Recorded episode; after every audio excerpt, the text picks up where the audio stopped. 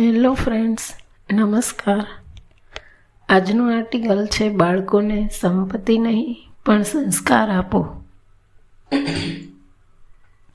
પરિવારોમાં બાળકોને સારા સંસ્કારો મળતા નથી. એના કારણે આજે પરિવારોની દુર્દશા થઈ છે. આજે કુટુંબીજનો આત્મીયતાનો અભાવ છે.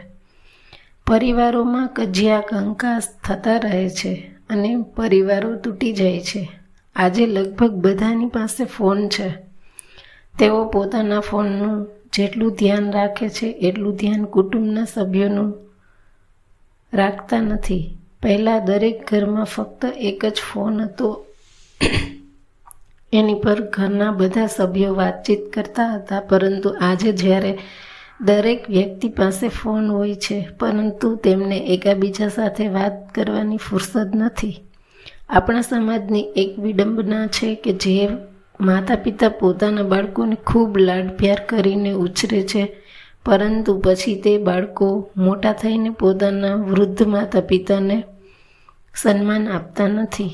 માણસને પાછલી જિંદગીમાં પોતાનું, પોતાના સંતાનો સાથે રહેવાની ઈચ્છા હોય છે, પરંતુ આજના સંવેદનશીલ, સંવેદનહીન પુત્રો પોતાના વૃદ્ધ મા બાપ, મા બાપને પોતાની સાથે રાખવા ઈચ્છતા નથી.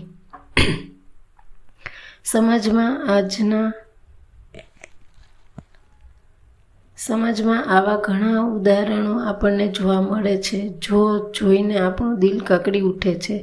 સન બે હજાર સત્તરની એક ઘટના છે મુંબઈના ઓશિવરા વિસ્તારના એક આલિશાન ફ્લેટમાં ત્રેસઠ વર્ષની એક સ્ત્રીનું મૃત્યુ થઈ ગયું. ચાર મહિના સુધી કોઈને તેની ખબર પણ ના પડી. તેનો પુત્ર અમેરિકા રહેતો હતો.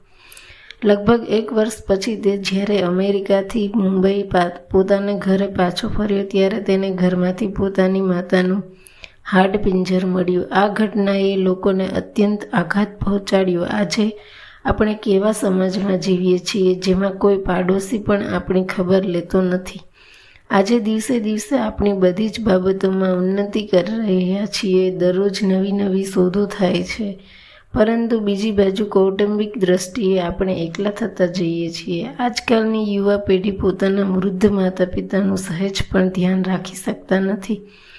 પહેલાં જ્યારે સંયુક્ત કુટુંબની પ્રથા હતી, ત્યારે વૃદ્ધોને ખૂબ આદર સન્માન આપવામાં આવતું હતું, પરંતુ આજે કુટુંબો તૂટી રહ્યા છે. એના લીધે માણસ એકલવાયો થઈ ગયો છે. લોકોના અંતર વચ્ચેનું અંતર વધી રહ્યું છે. દુનિયાની ભીડમાં આજનો માણસ ખોવાઈ ગયો છે. પોતાના સ્વજનોને જ ભૂલી જાય છે. આપણે આપણા વડીલો સાથે જે થઈ રહ્યું છે તે કાલે આપણી સાથે પણ થઈ શકશે. કારણ કે આપણા સંતાનોને જે શ્રેષ્ઠ સંસ્કાર નહીં આપ્યા હોય તો તેઓ આપણી પાસે સાથે તેવું જ વર્તન કરશે. એટલે જ શ્રી રામ શર્મા આચાર્યએ કહ્યું છે કે સંતાનોને વારસામાં સંપત્તિ જ નહીં, પણ શ્રેષ્ઠ સંસ્કાર પણ આપો. આથી આપણે ફરીથી આપણી ઋષિ પરંપરાનું અનુસરણ કરવું પડે. ઘરના બધા સભ્યોના સહનશીલતા તથા આત્મીયતાના ગુણો કેળવવા અનિવાર્ય છે. જો કુટુંબમાં સંપ અને સહકારની ભાવના હોય તો જ પરિવાર પ્રગતિ કરી શકે અને એક રહી શકે છે. આપણે આપણા બાળકોને શિક્ષણ, સ્વાવલંબી તથા સારા સંસ્કારોનો વારસો આપવો જરૂરી છે. અસ્તુ, તમે એડવર્ટાઇઝ માટે અમને ઈમેલ કરી શકો છો. Thank you. Mm-hmm.